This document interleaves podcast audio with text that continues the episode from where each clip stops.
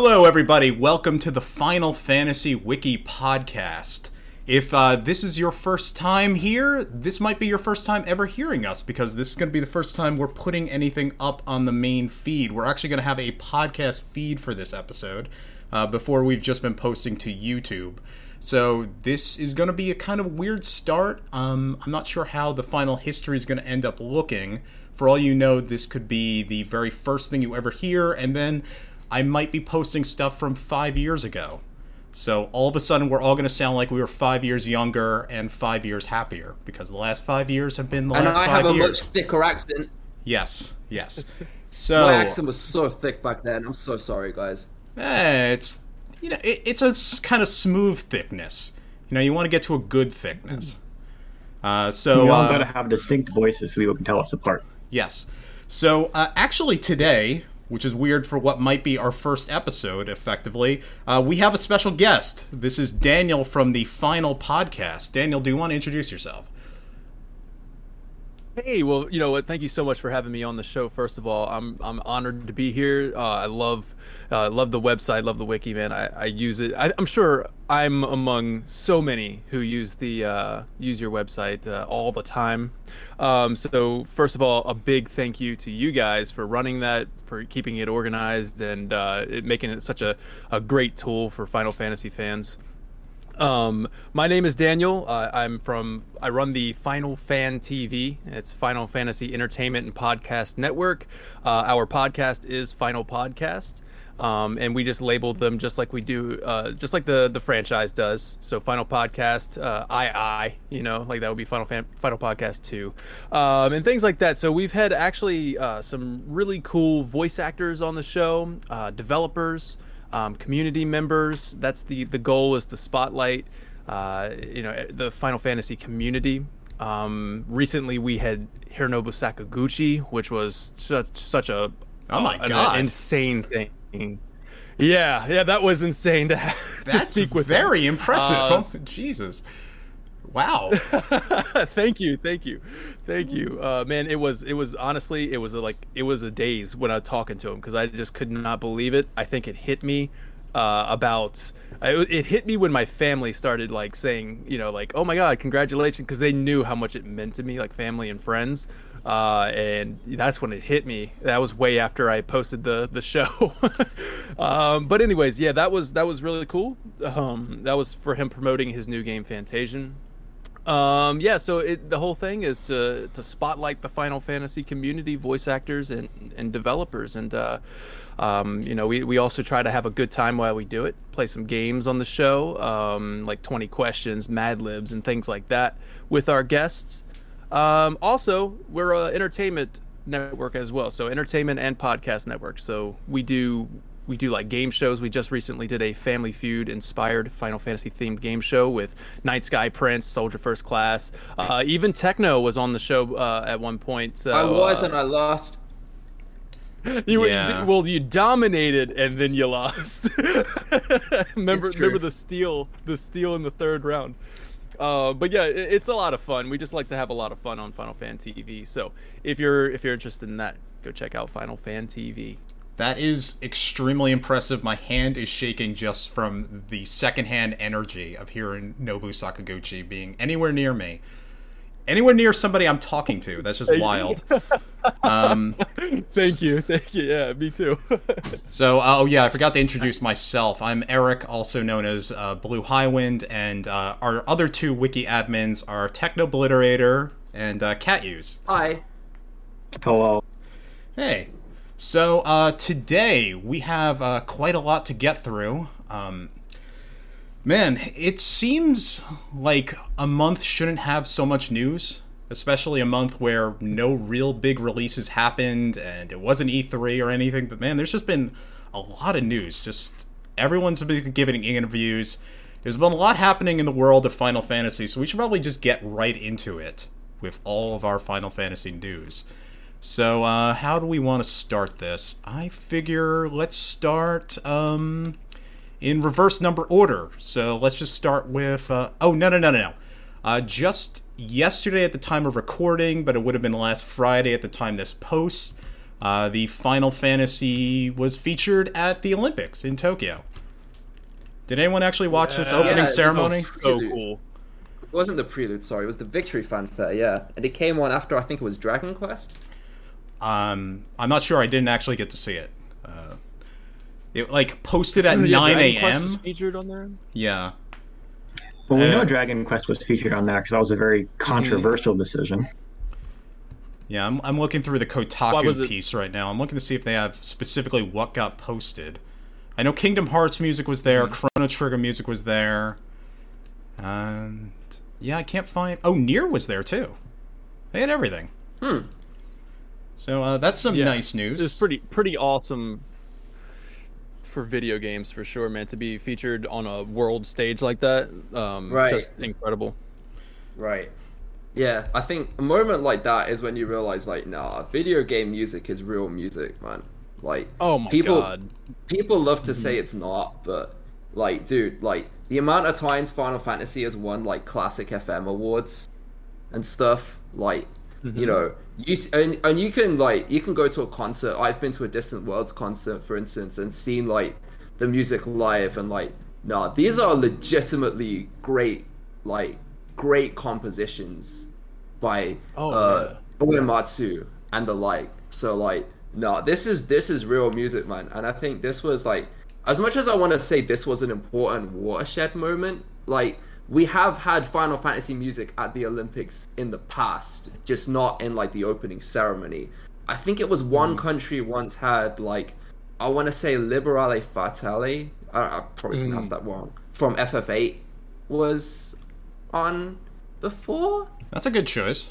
I mean, and and to to this extent, to uh, I mean, you you also had Kingdom Hearts, Monster Hunter, uh, Chrono Trigger music was played as well, um, and just there was just Soul Calibur, Sonic the Hedgehog. Um, there were there were a lot of video game um, tracks played, which is just a just really cool.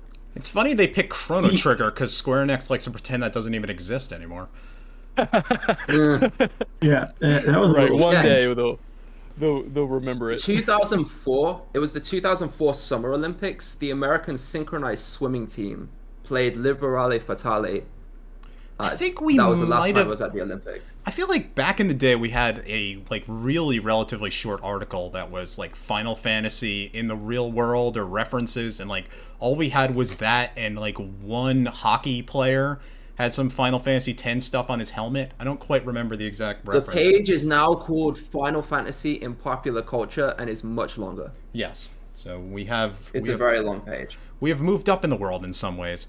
Uh, I also would, I would, I have to mention this, but this Tokyo Olympics is not without controversy and uh, probably shouldn't have happened at all. But it is cool that we got Right. some Final Fantasy music played for the entire world to see. Uh, let's move on Agreed. to our next news thing. I'm gonna go. I, I think I sent this before. We're gonna go reverse number order. So, uh, Final Fantasy 16. So Sony did a state of play back on July 8th, which had, for some reason, a lot of speculation that there was going to be some Final Fantasy 16 stuff. There was not, and we all knew that there wasn't going to be. But uh, afterwards, uh, Yoshi P came out and said some stuff. I think he was uh, in a conversation with uh, Yoko Taro, and uh, he mentioned that Final Fantasy 16. This is a bit weird to me. Uh, that there's going to be a Tokyo Game Show on September 30th this year. Final Fantasy 16, he doesn't want to be there, but still might be. He, he was a very. it- It's a weird. I've never really heard a developer talk like this before. Of like, yeah, I don't really want to show the trailer, but other people do. So I, I don't know if there's going to be a trailer or not. But he did say that there is some, you know, solid development steps. The script's done, all the voice acting's done, but uh, apparently it's still So not Blue playable. Highwind. Yes. Hey, Blue Highwind, let me tell you why I'm really excited about this news, okay? Because um, I, when I saw this article come out, it was he was talking about Final Fantasy 16 and how it it's just not he's not going to show something when it's when it's not going to come out right after. So, um, what gets me really excited is this is telling me that Final Fantasy 16 is going to be a, uh, a, a almost a shadow drop. So um, what he's going to do is basically show the trailer, release the game maybe two weeks, a month later, um, get hype, go buy it. Um, so the fact that it was even being considered for the Tokyo Game Show kind of has me just really, really excited. Um, I personally think that this is going to be an early 2022 release. So I'm thinking like either January uh, to March. They like to release their Final Fantasy games in that area. Um, and yeah, man, I'm just I'm just really excited about this. also, second thing that's uh, that from my experience of talking to voice actors and um, people on the inside through the through the podcast. Uh, so every time I talk to a voice actor, let's say I did an interview with the intermission cast, and they will say something like, "I say, oh, when did you go into the studio to record your lines?" Um, and typically, it's about six months before the release.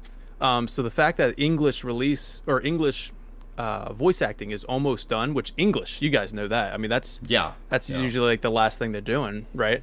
Um, so makes me think, okay, so six months later, which is you know around that January March time frame, uh, I think we're going to see Final Fantasy 16, and I think if I had to make a bet, I bet it would be at the Game Awards this year. Mm. The trailer. I think that's that's about December, that's, that's right? a great way of looking at it. Yeah. So yeah, that's so, when the TGAs are. They're around December time. Yeah, I think that's a great way of looking at it because, like, um, because when I uh, when I had when I saw you the news, I had in much the out pretty bad for me. Yeah, when I when I had the, the when I saw the news, I felt uh, like much the same way as Blue did. I was kind of confused by it, like uh, confused by the announcement, I guess. But yeah, like uh, but yeah, like uh, like you said, um, the English voice acting normally comes fairly late into the process, uh, in most cases. So that that does suggest that it's ready fairly soon. The only thing I'd say with regard to like the early 2022 release is like 2022 is also the 25th anniversary of Final Fantasy VII. So it suggests to me if they were going to save that slot for a big release, it would be another 7 remake part. But then again, I don't think we're going to get another 7 remake part this early. So I think I think uh, 2022 is a good estimate for 16's release. Somebody cut yeah, out an so we have um, so we have Endwalker coming up in like November. So they have like a few months window where they don't want to compete w- with themselves, and then after that, I think uh, FF16 makes sense. Some more evidence for this wh- why we're cutting it from Tokyo Game Show. Yoshi P said, and I quote, "We want to reveal something where people will say, I want to play it now, release it now,' and we can reply, sure, here you go.' Yeah, um, I- Right. I, would probably bet. I still feel like late 2022 is probably a safer bet because it just feels like if you're not willing to release a trailer, that's a sign that maybe something is a bit strange in the production. Because right now you have to you have to throw COVID in there. This is just not going to be a normal production. And uh, you know, maybe at some point they were like, "Hey, we got time to do voice acting because you know all these things are getting staggered. These are happening at different times." And you're thinking, "All right, well, we can get our voice acting division done now. Our programming division will be done at this point. So maybe that stuff was done, and the general actual making of the game will be slowed down a bit. Uh, you know, it, it's really impossible to know." Uh, Jason Schreier last year was very, uh, very confident this game would come out in 2021, but uh, Jason Schreier's also been calling a lot of shots that I feel like I've been missing lately. So he's good after the fact, not really good predicting so much. But uh, yeah, Right. I can't wait to see more though. Yeah, I think like uh, I think with with regards to a 16 trailer, like um, like the the thing is like they have to because if if if you remember like the first trailer they released, they kind of said like, oh, well, the reason why the graphics aren't maybe what you'd expect them to be is just because like we don't want to like uh, over promise with regards to graphics and then under deliver. So that suggests like that was like relatively early on. So maybe they want to get to the point where they're like, we want a trailer to be like around the time where you see what the game's actually gonna look like when it's like much more realistic to how it will actually look. Hmm. Um, I guess I'll move on. Um, so Final Fantasy XIV last month it hit its highest ever concurrent players on Steam, and I feel like it's just been beating those records ever since. Um, oh, Daniel dropped out. Oh, Yeah, yeah, he's been doing that a few. Yeah, there's a few reasons I think why uh, Final Fantasy XIV's player count has been taking off lately. So, like, one of them is the Endwalker's coming up, and so you probably, wa- if you want to get into the game to play Endwalker, you probably want to start right now. There were some recent changes back in patch 5.3 where um, a lot of the main story of A Realm Reborn was was trimmed back a bit to make it you know more accessible. You don't have to go through like a ten hour long side quest to like make a turtle soup so you can fight Titan or whatever. That that was all cut, and and so it's a lot easier to get into the game now. And this would be the time to get into the game if you want to start playing in time to for to be caught up for Endwalker. And then there's the situation with uh, World of Warcraft. Mm, yeah, that's the other thing. That's I feel like that's what's Yeah. really driving this. Yeah, so a lot of players are, are leaving World of Warcraft in response to the recent patch 9.1. I imagine a lot of people are also quitting given the recent uh, revelations about uh, the internal workings of Activision Blizzard. And the uh, famous World of Warcraft streamer Asmongold has been playing a lot of FF14 lately, and his streams have been getting like hundreds of thousands of views. But it can't just all be Asmongold because No. a lot of the uh, a lot of the increase in player base is on the Chinese and Korean servers. mm. Oh, that's And- interesting, and that- actually. Yeah, that cannot be explained by an American streamer. Um, another thing, uh, Yoshi P announced that they can't really add more servers right now between the semiconductor shortage and travel restrictions. Yes, yes, yes. I- Um, that's on his but list he here. did say, yeah, he, he, he did say it's okay. You can still keep dancing in front of the limps at Aetheryte. We have an auto log out. We have login queues. The login queues aren't that bad on uh, Faerie. They're like 80 people, which takes maybe like five minutes to wait through. So it's it's, it's not that bad, but uh, yeah, this, you, you can really tell when you're playing the game that there's just the the world is just a lot more populated than it used to be. Yeah, uh, Yoshi P put up a lodestone post going through uh, the issues of the growing player population. This was up, I think, a few days ago, and this is at https uh, colon slash slash na dot finalfantasy14.com slash lodestone slash topic slash detail slash c2d7b 35d 55577879086b 64 cfde 0 acb 62 uh, 3 ccd07f I think I got that right. Jesus What? God. Yep. Uh, oh wait, I missed a C somewhere. Oh well, well, ah, that's fine. Um, so he's uh, he's actually going to increase the maximum number of simultaneous logins across the NA data centers by eighteen thousand. That's specifically on here, but they're not going to be able to do that for other regions. So I thought it was interesting that they're increasing the Chinese ones and the Japanese one. I mean, they're not able to do it in East Asia, but they are able to do it in North America. Well, the North American servers are in like Sacramento, which is, I, I imagine most people in California are vaccinated by now. They can probably just go like actually to the data center and do it. Yeah. Maybe, Right. maybe that's not so easy in East Asia. No, it's not. Right, yeah, it's much it's much more difficult in East Asia right now with regards to that situation. But like but like the thing is like um even even though like what what we were saying earlier about like, okay, there's a lot of backlash to World of Warcraft, like I feel like a lot of that backlash is Western focused, if that makes sense. Like um the understandable backlash to like the recent what we heard about what's going on in Activision. Oh, oh, wait, wait, wait. I, I need to do a point up. of order on that. The backlash against World of Warcraft was happening weeks well before all this uh, Activision Blizzard stuff. Right, right, Yeah. and that and It so there was started- backlash. There was backlash to World of Warcraft because apparently people hated the story or like the storytelling or something. Uh, I mean, Well, there are like, also I'm com- not 100 percent on that because I don't play World of Warcraft, but like There were people. com- Sorry, you can go. On. There were complaints about a content drought going into patch 9.1, and then patch 9.1 dropped. People started complaining about the story as well, and I guess also the raid. But I don't know anything about World of Warcraft raids. So You know I more can't than I do right now. Um, yeah, I all I feel like is World of Warcraft. Every other year, people are like, "This game is fucking shit. Fuck this game. Fuck you, Activision Blizzard." And then like the next year, they'll be gaga over it again. So I, I don't know. Right, And uh, I, right, I, yeah. I'd say Yoshi P is handling this pretty well. I mean, I feel like other studios might be like, "Yeah, Blizzard, look, guess who's fucking number one now?" And he's just been kind of like he's been avoiding the topic altogether. He's super humble about it. Like, Yeah. He's like, yeah, I mean, we looked up to these guys for a long ass time, and that's what we aspired to be. So the fact that like, so like, he's basically said like, I'm not cool with people like trashing World of Warcraft in favor of our game just Yeah. because like, yeah, like, okay, fine, we might be beating them now, but like, if it weren't for them, we wouldn't exist. Yeah, So and who wants this kind of he's super chill toxicity? Like, d- is this Right. really the mood you want in your game? Final Fantasy XIV, I'm always extremely impressed with just how happy the fan base seems to be.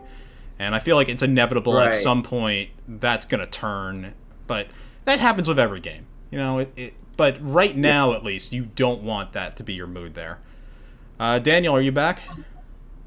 Hey guys, I don't know if, if my audio sounds uh, different. It's because I had to switch to my phone, but uh, I'm I'm back. I can hear you guys. It sounds remarkably good for coming out of a phone. Oh, sweet, awesome. Yeah. well, I'm back. I'm sorry I, I missed half that conversation. Uh, alright. yeah, uh, So- we're talking about Final Fantasy XIV stuff, uh, the new player count stuff. So on Gotcha. the topic of toxicity, there have been some like FF14 players on Twitter who have been like trying to organize like harassment campaigns to drive away the the new World of Warcraft players. Oh, But I, I, think this. this is a very obnoxious vocal minority. yeah. Right. The thing is, you're always gonna get obnoxious uh, minorities on Twitter. So, like, uh, uh, as in minorities of people uh, in certain communities, like you're always gonna get that. But like, um, but like, I, I think it's good that Yoshi P is deciding to like downplay it and say like this ain't what we're about, like, cause you know he, he's been like very humble and like chill about it, and mm. you know I think that's why people really love Yoshi P is like he's just a down to earth, chill guy that like actually seems to understand the player base and understand what's good for the game. Yeah, the only game Yoshi P talks shit on is Fortnite, and I, I don't think anyone is mad about that. Uh, Yoshi P is a consummate gentleman, and I would say nobody in the gaming business does a better job of managing a community than he does. Honestly, you can you can see his uh, like his passion for for Final Fantasy. Like it shines through in his interviews, and even like stage presentation. Um, I just. I mean, I, I'm gonna be honest with you guys. Like, I haven't really been um, big into the Final Fantasy 14, but I absolutely just love uh, Yoshi P and like the way he presents things, the way he communicates to the fan base. Um, it's just all around. It's just really good. He's like he's the mouthpiece for Final Fantasy at this point. Yeah, I've never played it Yeah. either. Oh, wait, no, I, I played uh, 14 Yeah. once, one time. Oh, Techno, you can go. Sorry. Yeah, I was, I was gonna say like it doesn't just shine through through his presentations and interviews and etc. It also shines through in his game because if you look at 14, is filled with like references to all the previous games. Like it's probably got more references in 14 than like FF9 did to the games that came Yeah. before that. It's like how like uh there's like the Guardians that kind of look like the judges in FF12, and then you have that obviously that whole dungeon based around FF3. And since then, you have motherfucking Kefka is a boss battle. Holy shit! And you get Dancing Mad. It's so Fully freaking orchestrated, cool. Yeah. It's so freaking cool. Like fully so it just- orchestrated dancing mad, bro.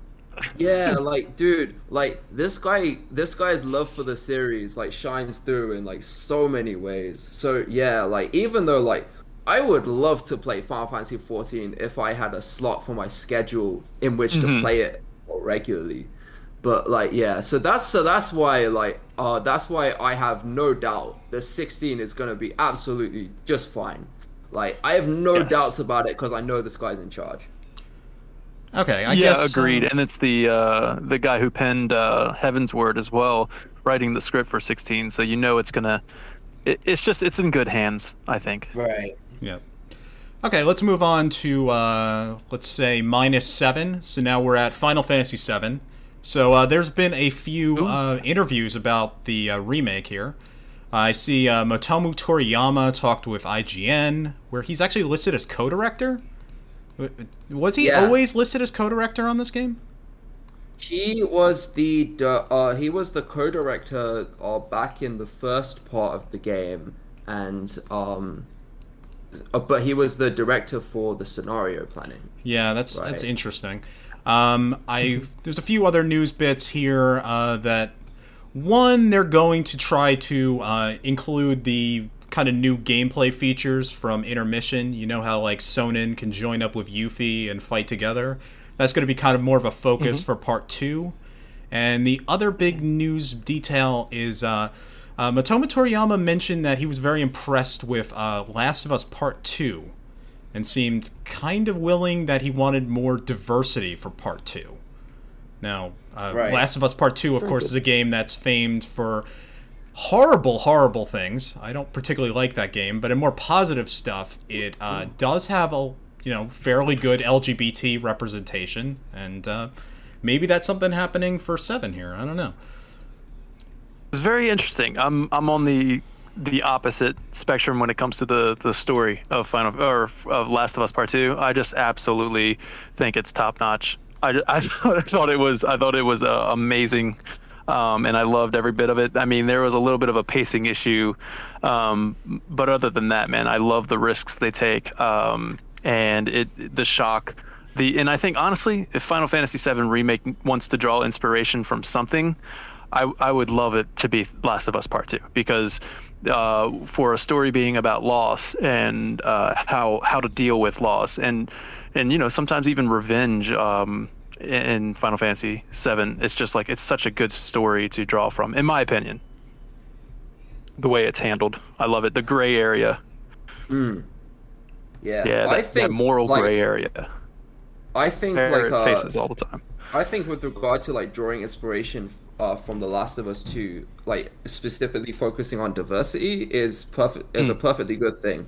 Like um because like uh, when you think about it, Square are in like a little bit of a difficult spot compared to Western developers just because like uh, Japan is such a homogenous country and s and if you think about like the Square Enix studio is still like is going to be so much less diverse than like a lot of uh, Western studios. Like they were they actually like mentioned this like uh, I think with regards to when they were redesigning Tifa's outfit for instance they said like you know when we made when we made her outfit back in the original game we had barely any women on the staff. So there were barely any people saying like yo like if someone's gonna perform martial arts and be like doing all these like stuff like and there's and they're wearing an outfit like that then that that's not to be comfortable because it's going to be you know like because you can't really perform stunts in that thing. But that so that's why they did the slight redesign where they gave her like a sports bra.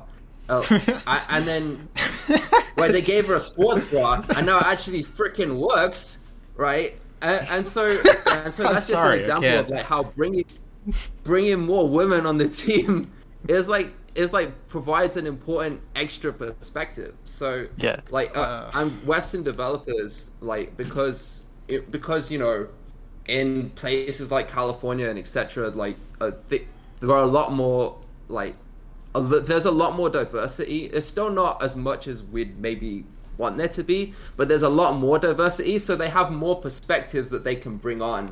Uh, so so yeah, so I'm glad that they're drawing inspiration from The Last of Us 2, but I think Square is gonna have like a bit of a hurdle when it comes to portraying more diversity in their games. Because if you think about it, there's never actually been a black woman main character, for instance. Like No, or- okay, fine, we've That's, had a that's why I was kind of excited for Forsaken. I was hoping that would be. Uh, I, ho- I was kind of hoping it would be Final Fantasy 17, which was just kind of a pipe dream. But like, Right. I was like, that would be really cool. But yeah, Oh, you mean it's Forspoken? like- Isn't yeah, that the ga- Forspoken. Is that what Fors- I said? Uh, I say you said Forsaken? Forsaken, yeah. Forspoken, Okay. whatever it is. This is that uh, that other game the uh, the Final Fantasy 15 team is making, which we haven't heard much Exactly. about either. I, I figure that's got to pop up again Yeah, at it's some like point.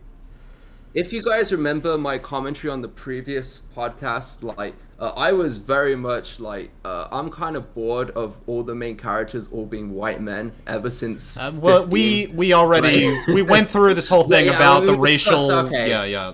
We we don't need to go through that I'm, one again. I'm bored of them all being like anime protagonists.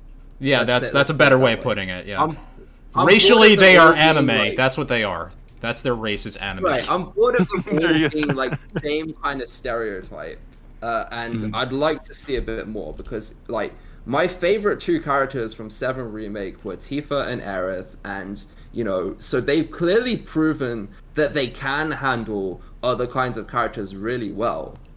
I So you know, I'd love them. I'd love to see more of that. Basically. I'd like to rewind a bit on um, the diversity of the teams behind this, just because I don't know if there's any major female voice in the new remake team at all, because it just feels like it's always the same guys. Like it's Motomu There's Toriyama, it's Kitase, when- it's Nomura, Yeah, and wasn't um was when they made the original, but Yeah. still like not a huge amount, if that makes sense. and wasn't Tifa's Mm-hmm. redesign done by Roberto Ferrari?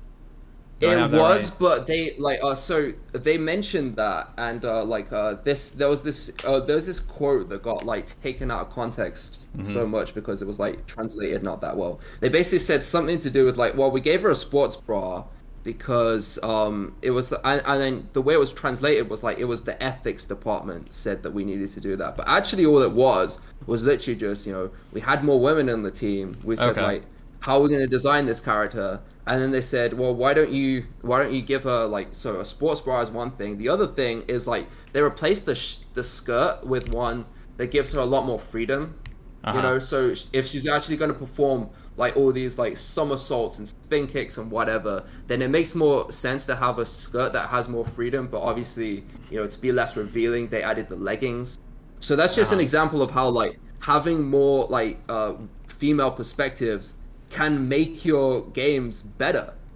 I would still like to see either a female person or maybe even someone LGBT doing interviews. The other thing about diversity oh, with Oh, a major agreed. with a major Japanese studio like this is Japan's racial makeup is very different than a lot of other places in the world. It's very homogenous Right. or at very least homogenous. Yeah, it- or at least it likes to make itself appear homogenous. There actually are other ethnic mm. groups going on there, but many of them are heavily silenced, and this is a whole can of worms we really don't need to get down to. But um, it, it's a very different situation than when you're talking about diversity in a Western studio. Like going back to the Activision Blizzard Right. news from a couple days ago, racial Oh. elements in that were a big deal. Uh, black women were very poorly treated in that company. And that's something. I mean, you know what? Square Enix has an entire Western division who they could be bringing in for these sorts of things, but it just feels like they have no interest in doing that.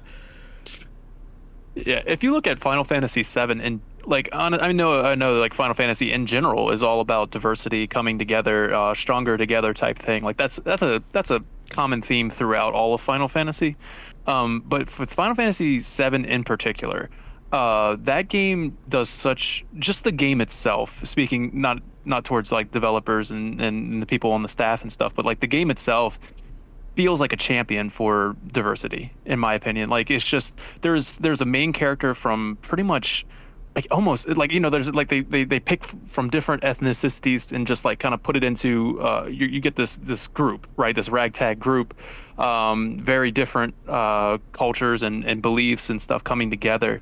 And for me that's what makes final fantasy 7 so great um is just like just that diversity coming together. I- in in final fantasy VII remake um yeah the staff may not be you know they they definitely need more diversity on like interviews and and really championing this game but the game itself is doing a really good job in my opinion with especially final fantasy VII remake.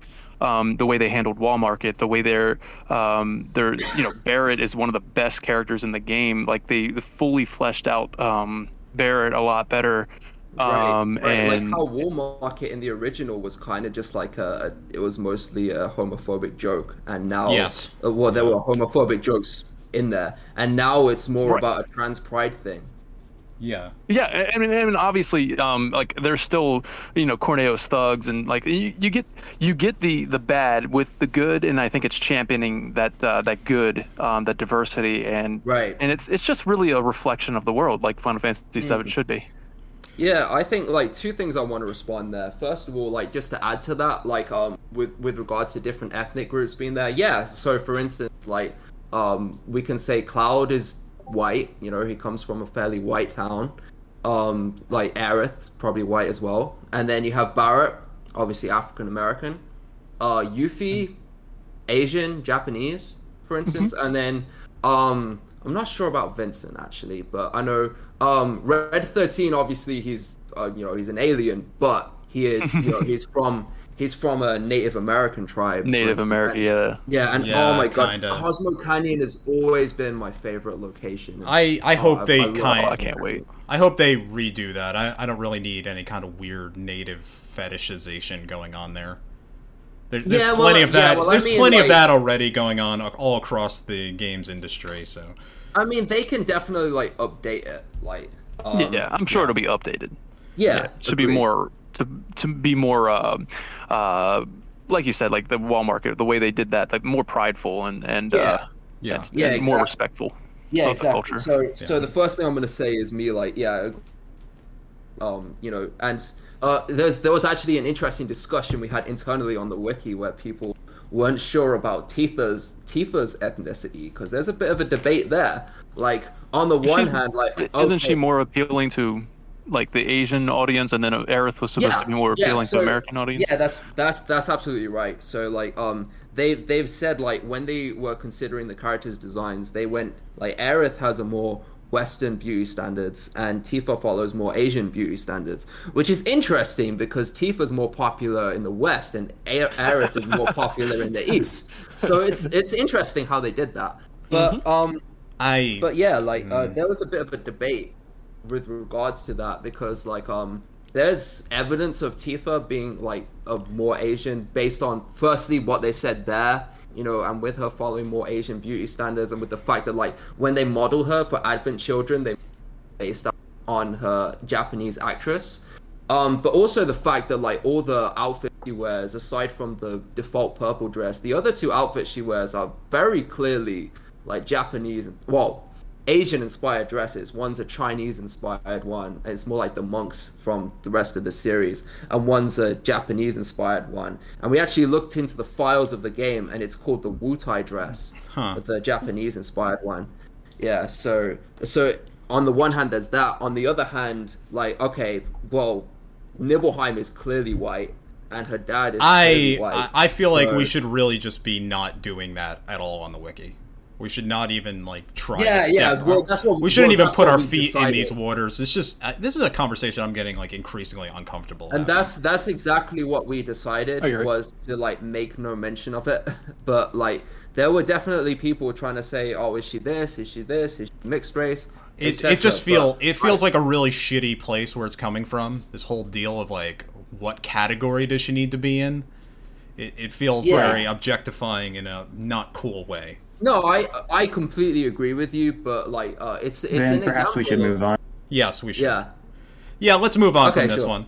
Um, yeah, there was the other thing about the gameplay stuff. I guess we don't have much to say about it. Uh, speaking of things we probably don't have much to say about, uh, the Final Fantasy VII, the First Soldier. That's the uh, kind of Fortnite like battlegrounds deal.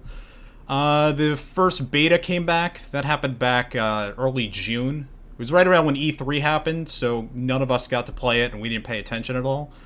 Uh, there is some reception to that. Uh, Oh, did you get to play it? Mhm. Did anyone here? I did. I did get to play it. I got to play First Soldier, uh, the the battle royale one. yeah. Um, so so I did get a chance to play it. Um, I don't. Do you do you want like a quick quick thoughts on it? Yeah, yeah, real quick. I don't care. Yeah, yeah. Quick thoughts on it. Um, I was, I was, uh, I was, I came away impressed, uh, more impressed than I was going to be. I kind of went in with low expectations, Uh-huh. um, I, I, excitement, but low expectations. Uh, and I was, I walked away impressed. Um, it was a beta, so they didn't have full controller support. Um, but there was, you know, you were able to play with a controller. It just didn't have any customization on like sensitivity, stick sensitivity, or uh, anything like that. So it was almost unplayable with controller. But Oh, dear. once they put it, yeah, it, it was uh, you know beta. So I imagine that they're going to get that taken care of. Uh, but once you're able to play with a controller, it's going to be a lot of fun as far as like the game mechanics kind of go. It, it, I don't know if you've ever played Spellbreak. It kind of has a Spellbreak feel to it, where you uh, upgrade your magic as you as you go. You fight enemies. I don't even up, know what that is. uh, is. What's spell break? Oh so, yeah, spell, Spellbreak is basically it's another battle royale, uh, but magic based rather than shooting. You're you're you're shooting Ah, okay. fireballs and you're, um, and you know, and it's it's the classic Pokemon rock paper scissors type thing. Uh-huh. Uh, you know, fire beats. I, yeah, you get it. Um, so it's kind of like that, uh, and mixed with Fortnite, mixed with you know the other little little chunks from every battle royale, and you throw it into uh, you're under you know you're fighting in Midgar. So therefore, you're automatically you're in, right? If you're a Final Fantasy fan, you're in. Like this is this is the battle royale I want to play. Mm-hmm. Unfortunately, unfortunately, it's on mobile only, and I really, really wish it would come to consoles. Well, It, it is it is it is that good. Like I wish it would come to consoles where I would be able to play it all the time, you know, more religiously. well, I mean, with Windows 11, there will be an Android emulator, so presumably you can play it at least on your PC. uh, one other, Right. Uh, uh, the other thing, I forgot to go through what's actually in this report. There's really not much what Square Enix bothered to tell us. It's just that uh, 90% of players were satisfied, 61% were very satisfied. That's about the only feedback. that I sounds about right. Yeah. That, Uh, this that is does soft. sound like good numbers, but I'd caution you that like how many of those people like are just oh 90% of the people who bothered to answer the survey. It's a were closed beta, so everyone that's playing this right now were people who are already extremely interested in this. Oh, okay. And I think it oh, was yeah, a makes it was an Android only beta, right? I don't think it was on phone, like iPhone. It was. yeah. Yeah. So I couldn't have was played it even if I wanted only. to. Yeah. It was Android only, and it was also North America only. Huh. Interesting. Very interesting. Yeah. Um, but it will launch on the App Store and Google Play later this year. So I mean, they got to get those fixes done quickly because this is launching this year. Um, I Yeah. will play this one time. I promise everyone this. I don't promise I will play it twice though. So uh, Give it at least one. I will give it a try. Yeah, As a Final Fantasy fan, if it's available, I feel like I should play it at least once. And this seems Mm-hmm. more interesting than normal kind of just gotcha crap that comes out. Um, so our final, Yeah, well, not it's our, very much a battle royale. yeah. Uh, this goes back to our last month's episode about E3, where we were talking a lot about the Pixel remaster, and I had some reservations. Um, it's actually happening much faster than I thought it was. I, I called a shot that this thing wasn't ready at all. I was completely wrong. I, I take I take full things there. Uh, the first batch of these is coming out on the 28th, so probably like two days after this podcast drops. That's going to be Final Fantasy 1, 2, and 3 and that's still only PC and I think Apple, right? Only PC and mobile. Only and PC and mobile, yeah. mobile, yeah. Uh, so, but they do have more details. They showed us actual stuff in there. It is much more of a product that I wanted. I thought this thing was just going to be a, The a chance ROM and nothing this- else, but it's more impressive than The that. The chance of this game not coming to console is zero. This game is gonna come to console eventually. Like if you I look at like that. I don't if know about look that. Square's track. If you look at Square's track record of putting their games on every single platform they can put them on, like this, uh, it's a matter of when rather than if. If you ask me. Well, Techno, to answer your question, just a couple days ago, they did come out with some news saying that they will release it on console if the demand is there. Quote. That's what they said. Right. So I don't know what that There's- means. There's a demand. yeah. Like, Is there? I feel like is there a I feel like them. like ancient JRPGs. There's got to be demand for this. There's plenty of it.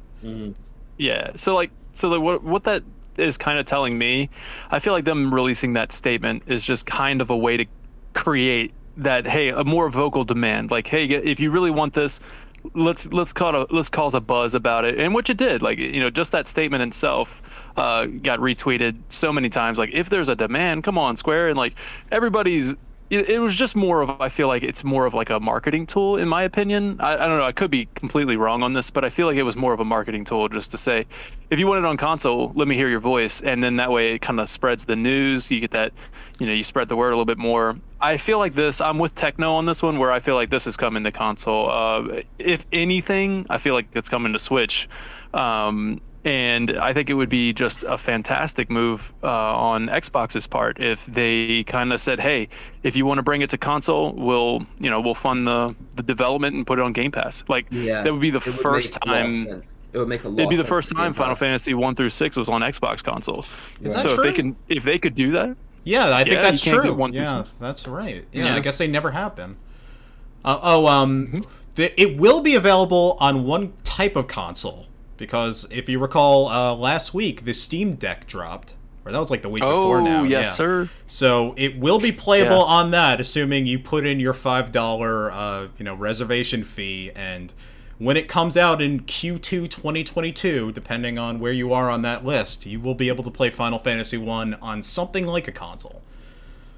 Yeah. Yeah, I personally am s- like I'm still really excited for Pixel Remaster just for like all the same reasons I mentioned last time. Like you know, Final Fantasy VI is my favorite one, and I love that there's a version out there where I can point people to and say, "This is how you should play Final Fantasy VI. This is the game you should pick up." Like it's my favorite one, and I want to share it with the world. So I'm I'm personally just still very excited for it. Not to Just from that mention, uh, perspective. Not to mention all of the OSTs being rearranged by Uematsu himself. So that's oh, that's oh, really yeah. cool. Oh wow, that's interesting. I knew they were remastering a lot of the graphics, but I did not know they were remastering the music. So, I guess I got to listen to the Yeah. soundtracks of six games all over again. yeah, yeah. Yeah, I've I'm excited like, for that Also, I've never personally cared much for the NES games, just because like they're- it's I've got nothing against the games. They're just a little bit too dated for me to play them these days. But if I was gonna play them, I'd play it through this now. Like, uh, Hmm. I would much rather play three, like the 2D version of it, than I would the 3D version, which was stupidly hard. There's got to be quick saves in these, right, of some kind. You yeah, would I'm pretty right? sure there will be. You yeah. you could really really badly use a quick save in Final Fantasy III's Final Dungeon. That's some place I would really like to be able to save my game halfway up that tower. Um, Yeah, I haven't run into that like kind of situation in a long time. And, like just a quick story uh, with Final Fantasy VII Remake Intergrade uh, during the intermission. It's like it, it brought me that nostalgia, even though it was a really bad nostalgia feeling. But like, uh, if you're when you're in um, the the it's the it's the area you fight um, uh, Scarlet. Uh-huh. But they're sending a bunch of enemies at you. There is Yeah. a way that you can completely screw yourself over uh, because if you restart the battle, it starts right at the beginning of that, and you cannot go into the menus. Oh, and dear. like, so you're you're completely screwed you, uh, because you can't go into the menus to to to choose a different chapter selection. You can't go into the menus to uh, upgrade or like change your weapons out. Is this the uh, the part where you're hard on the mode, train thing? items. So is this the part where you're on that train thing and fighting those uh, like waves of enemies and they get really tough?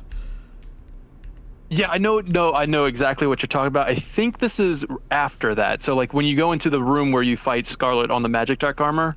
Okay. Um, but they're sending waves of enemies at you uh, through that, where they're uh, like you have to fight these sentry turrets up up top, and um, Oh, and they yeah, I think I know what you're talking about now. Yeah. There's a way to get com- completely screwed, and I was like, "Oh my god, I haven't had this since like old school video games Yeah. checkpoints." I still so wish that was the final boss, but I don't want to repeat my Nero the Sabled rant, so we can. That's another on. one where you can get knocked back 20 minutes at the end of a fight. Yeah. Oh. yep. If you die at the very last phase, which is the hardest part of that battle, you have to do the whole thing over again and watch every cutscene. Oh no. Yep. I will say the I will say the Nero like music. Oh my god. I love I love the Nero they did music. It's good. I Yeah, hate the Nero boss. tension. I feel the same way I felt about Sephiroth in Seven Remake the End. Alright. I love the boss, the boss music. Really enjoyed it. It's my favorite version of One Winged Angel. I wish the boss wasn't there. No, I don't want to repeat that rant. so we can move on. So back on the topics of the Pixel remaster, we were talking about how how they're how the original like NES versions were like very jank, and I guess save our example of that. I think a lot of the jank in the NES versions comes from the fact just just a fairly fundamental part of how the game is, which is that it's a turn-based game that doesn't have a lot of character customization and a lot of it doesn't have something like ATB, so so, so that um, really the, the the way that you can get past difficulty is with luck or with grinding Mhm. and uh, so th- I, I imagine that's still going to be there. So I think these games are still going to be jank, but hey, seventy-five bucks for six games—that's not a terrible deal. Yeah. oh, oh, there is like a the uh, there is a bundle. Yeah, the amount you Okay. pay to get like all six games is as much as getting one PS5 game. I mean, is it worth more or less than Ratchet and Clank? Is really the question. Well, as the biggest Ratchet and Clank fan here, probably, um, I run I run the I run the Ratchet and Clank wiki for those who don't know. But as the Oh, big nice. as the biggest fan wi- here, I would still say that like um, I would still say that those six games are a bit more value than than than Rift Apart is. Rift Apart was excellent, right? And you should still pick it up. But if you only have seventy bucks to spend, and Mm-hmm. you know, and you're choosing between them, uh, would I say like you should get the bu- bundle that includes Final Fantasy VI and Final Fantasy V and Final Fantasy IV? Yes, you should get that bundle. Yeah. Well, yeah, I mean, to, to chime in on the price, um, it's seventy four eighty two for the bundle. It's six, six games at a discount. Um, seventy four eighty two. Um, at first, I will be honest with you guys. I was I was like, you got to be kidding me about the with this price. I was in that camp. Of course, I wasn't taking it to, you know, publicly Twitter and just like, oh my god. Uh, but I I was uh, I was kind of like, wow, that's that's that's a really high price for this these games. Um, as the more more details are coming out, as you guys mentioned, I mean, um, you know, with with fully rearranged. Uh, uh, OSTs and um, even some graphical enhancements. Uh, yeah, I think they include they include a selection of tracks in the OSTs in the bundle. Yeah, and and and I think I saw a screenshot of Final Fantasy VI um, when you're uh, the cliffs of Narshe, and you can look down and you can actually you actually see the city now, Right. Um, which that's a completely new art. Like, Yeah, I, even, I don't know if it's even the Android yeah. version didn't have that. Or, Oh yeah, there's iOS uh version. there's some 3D art I saw in this too, where there's Right. like 3D Yeah, polygons they- thrown in there. Yeah, so it seems like they've really kind of gone through and and um, just touched over it. Um, now, seventy five dollars is I still feel, in my opinion, I feel still feel it's a little pricey. But with all of that being considered, man, that is uh, that is really it's really good. It's just seventy five dollars for games that came out, you know, thirty years, thirty yeah, plus I, years ago. I You're certainly, just kind of like, certainly "Oof." understand that. I certainly understand that critique. You know, it's Yeah. just uh, if if I were advising people, I would say like, you know, if you have seventy bucks to spend and you can either spend it on Ratchet and Clank or you can spend it on this, I would say you should spend it on this. Like, I, I totally understand that critique. Okay. Like, That's why it's if just, Phil Spencer, when Phil Spencer is listening to this podcast, I feel like Phil Spencer should uh, go ahead and put that on Game Pass. What a value! Yep. okay, let's uh let's move on to our final subject because I do have a hard out in about uh 15 minutes now. Uh, this is uh on was it the 19th? I think it was the 19th officially. Final Fantasy X was 20 years old, which is just Yeah. insane to me. It, it makes me really just feel awful because I remember when that game first came out and I was not a tiny little kid then. I have distinct memories of seeing trailers for that, and it is ridiculous that a game that feels that relatively new to me still is 20 damn years old. Uh, the other Yeah, big I'm thing, gonna- Insane. The other big thing is that uh, there was a interview that came out. I think this was uh, Toriyama again, and uh, uh, darn it, Who's the Nomura. ma- Nomura, that's it. Thank you. Uh, that he was talking about Final Fantasy X-3, which they mentioned that there is a synopsis that Nojima made. Uh, currently, it's on ice. Possibilities not zero, says Toriyama. First, I want to make Final Fantasy VII remake, etc., etc. So they're kicking this down the can ten years, assuming any of these people are still working. So I'd say there's a very low percentage of this thing actually happening, but they do they do want to make a Final Fantasy X-3. That's somewhere on their list. And it didn't sound like they're kicking out that 2.5 plan either. That's not non-canon, which is ooh. I, I would make that non-canon Yeah, if I I, were mean, them. You're talking about? Yeah, You're- the yeah, you're one talking where about that Tidus book, right? gets his head blown Yeah. off by a blitzball or something stupid. Yeah, like so that. let me so so ten two and a half, Eien no Daisho. Uh it's split in, it's a novel that's split into three parts, the girl side, the boy side, and the boy and girl side. So spoilers for Final Fantasy X 2. Uh, in the perfect ending, Tidus comes back to life because a wizard did it. yeah, And, and we believed and- hard and- enough, and then Tidus returned to life. and and so in the boy side, uh, society's falling apart because of like Yevon's fall, and and so we learned the backstory. Uh, that when Zanarkand invaded Besaid, they made a bunch of bombs that looked like blitz balls to trick the summoners into playing blitzball and all killing each other. And then on the girl side, Tidus kicks a blitzball and dies. What? Yep. That's what Eien no Daisho is about. That so is if what Final that Fantasy is. Yep. 10-3 if Final Fantasy X-3 continues this canon, uh, I, I, I can't say I, I have a very uh, positive outlook for it. Like, Yeah. Here's the thing. Here's the thing, right? Kazushige Nojima is the most inconsistent writer I've ever seen. And the reason I say that is not that, like, oh, consistent. No, I mean, his law's fine. It's mostly just the fact that he can go from putting out, like, I thought the dialogue, for instance, Final Fantasy VII Remake was extremely good. I thought mm-hmm. it was so good from the way that, like, they were able to convey so many emotions but still be subtle. It's the fact that like there are so many lines in that where you can read the lines like five different ways. Well, you're And it's the also hearing he'll the English translation of those lines, just to clarify. That's true. That's Yeah. true as So well. it is filtered by one grant step. that. Yeah. I w- Yeah, it's the fact that like I he give- goes from writing that kind of dialogue to if you read all the Final hmm. Fantasy VII novels, like they're not awful, but they're not like that at all. They're very much like we'll tell you exactly who, what X Y Z is thinking, and we'll make it very like it's kind of like a YA novel. And then it's the fact that like in, in if you look at Final Fantasy X, well, I thought Final Fantasy X had a really superb story. I loved the mm-hmm. story of Final Fantasy X. And then 10 2.5 sounds like an awful fan fiction. So it's like, how do you go from writing this like near masterpiece to this Yeah. piece of shit? I like, feel it like- just well- baffles me. Uh, well, okay. So ten was um, if I if I'm correct, I don't know. You guys can correct me if I'm wrong. I feel like that was Kitase's idea. Um, so ten, the whole- the whole story of ten was kind of Kitase's. But anyways, like with uh, with Final Fantasy X three, I would, I personally would love to see a um a more matured, maybe even like uh, get you know like little beard on Tidus, you know, a little like older, like you know how they did with Noctis at the end, uh, you know, a much more older and mature Ti- uh, Tidus, and maybe even have Tidus have a kid of his own, so where he's now become the father, and he, you know, he has to deal with that. That would, I Oh, just feel like, the, I feel like that would be really cool, to, uh, a good way to like kind of sum up that arc of, uh, you know, Tidus and his father.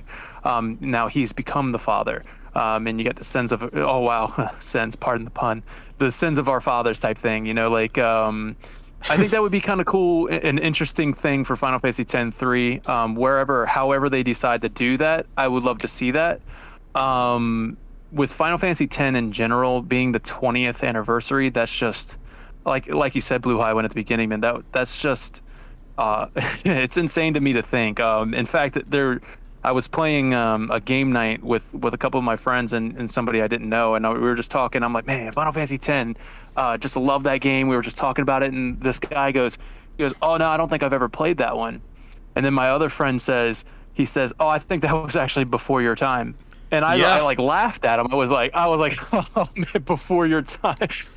Well, Wait, Like, how, so how old are you? played- And the guy Yeah. said, the guy said 19, and I went, oh my god, oh I my played, uh, god.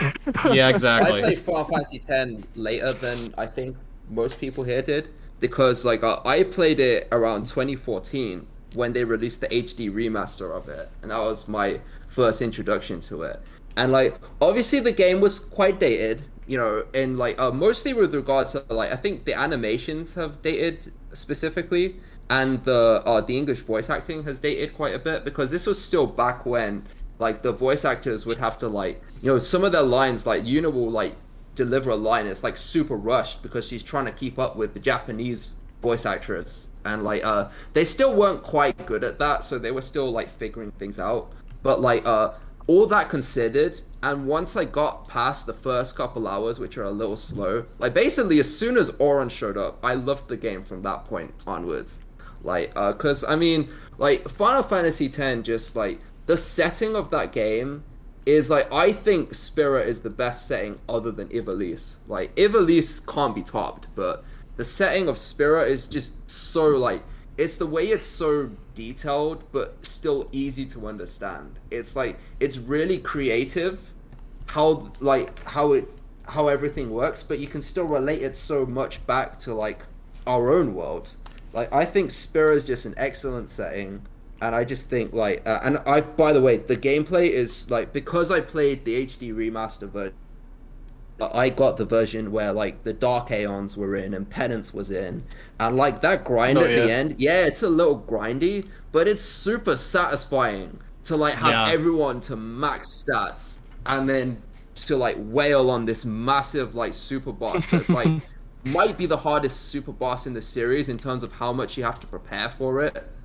Like so I think I think 10 is a really really solid entry in the series and I think like uh, I, I think like definitely you can see a lot of 10's DNA in uh, some games that were a little less successful like 13 but also in 7 remake which was I think much more successful in what it tried to ac- in accomplishing what it set out to achieve. Yeah, I think we should just end with everyone's kind of thoughts on Final Fantasy X to commemorate commemorate this moment. So uh, Techno just went. I guess I'll go now. Yep. Um, yeah, Final Fantasy X is a game I played on the PlayStation 2. Um, I, I my first time actually ever seeing that was old Toonami reviews. We had Stephen Blum as uh, Tom 2.0 reviewing Final Fantasy X, and it looked amazing. Like even back then, it was an incredible looking game, and you should hunt down that Toonami review because they made Final Fantasy X look really, really great. They found all the best clips.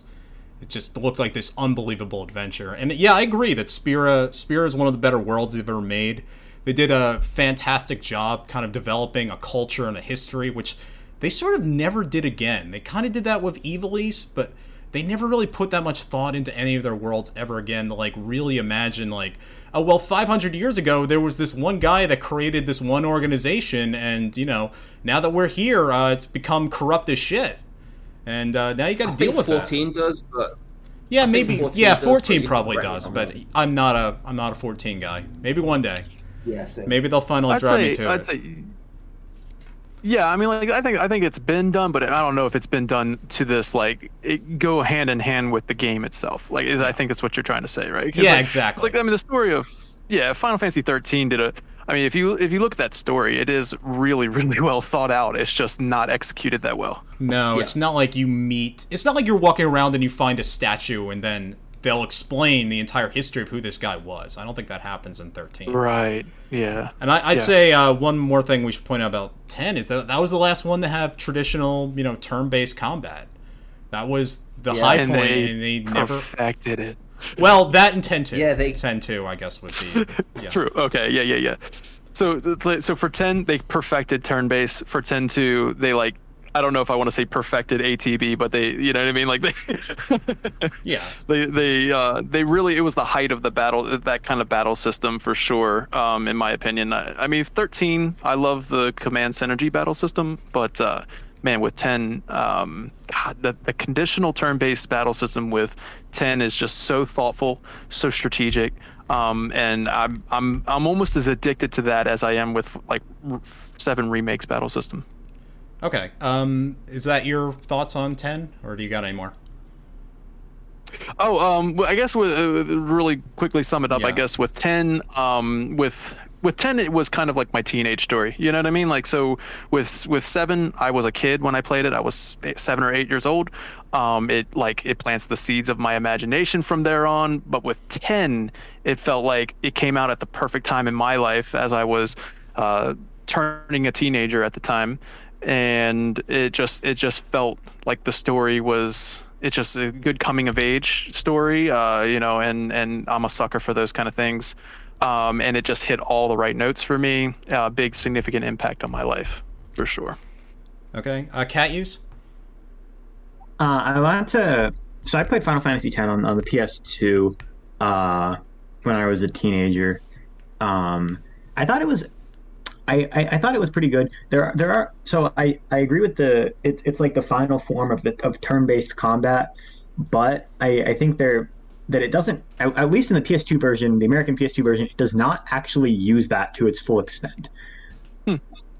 Like You the- mean like the other no than, like- super bosses deal? yeah, other than like other than like Seymour Flux, and I, I- I guess like maybe like Yunalesca. Yunalesca's The hard as is- shit, though, man. yeah, the Yeah, game is just yeah, for- not challenging enough to actually be worth exploring all of the features that the game has to offer. I kind of disagree, Um, but yeah, that's an opinion you can have. Yeah.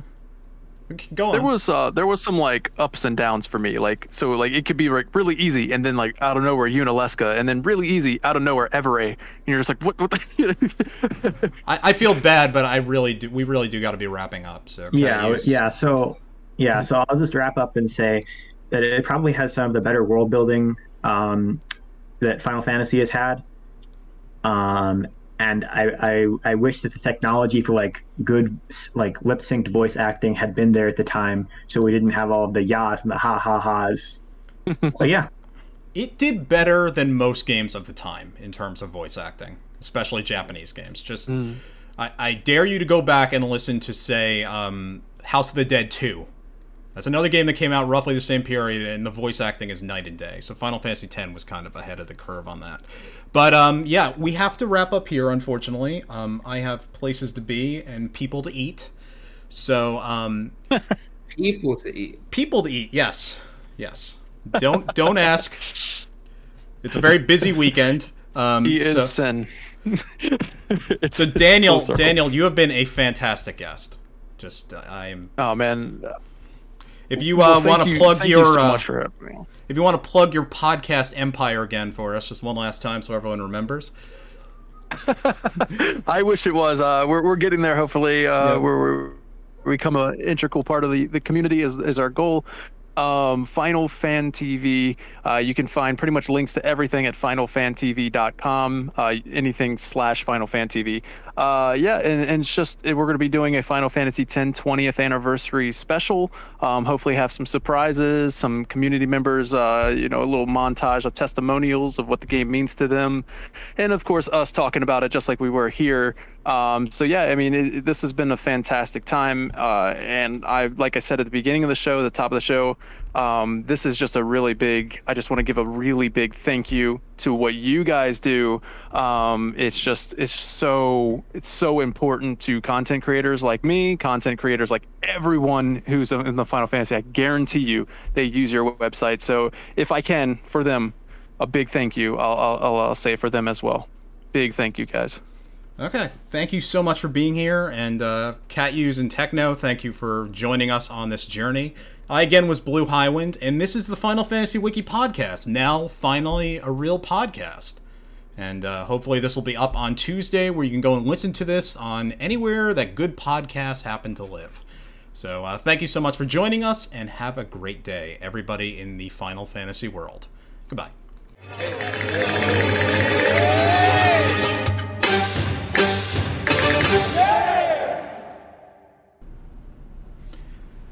Hey everybody, this is BlueHighwind after the fact. Uh, just coming in with a final little note to edit the end of the episode because I think we did a great job in that episode, and I'm so glad you all were able to listen to that. But I do want to go and make sure that the proper credits are given.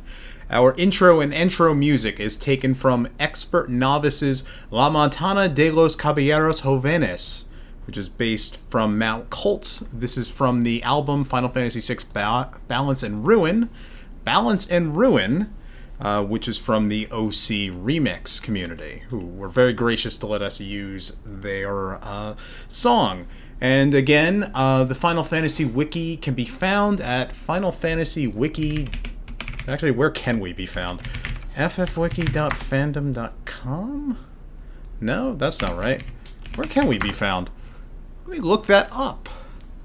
We can be found at finalfantasy.fandom.com slash wiki slash final underscore fantasy underscore wiki. Though I think finalfantasy.fandom.com will also work. Uh, I can be found at BlueHighwind. I'll go and talk with my co hosts about what any kind of various social media they want to be followed at. Also, I can be found at bluehighwind.blogspot.com where I write reviews and things like that. Uh, if the main episode pa- sounded professional and this did not, that's because I'm recording it the day after. Thank you so much again, and uh, at some point I'm going to need a better outro word. All good podcasters need a good outro thing. I don't have one yet. We'll have to workshop something. Uh, thank you so much. Have a great day. See you next month.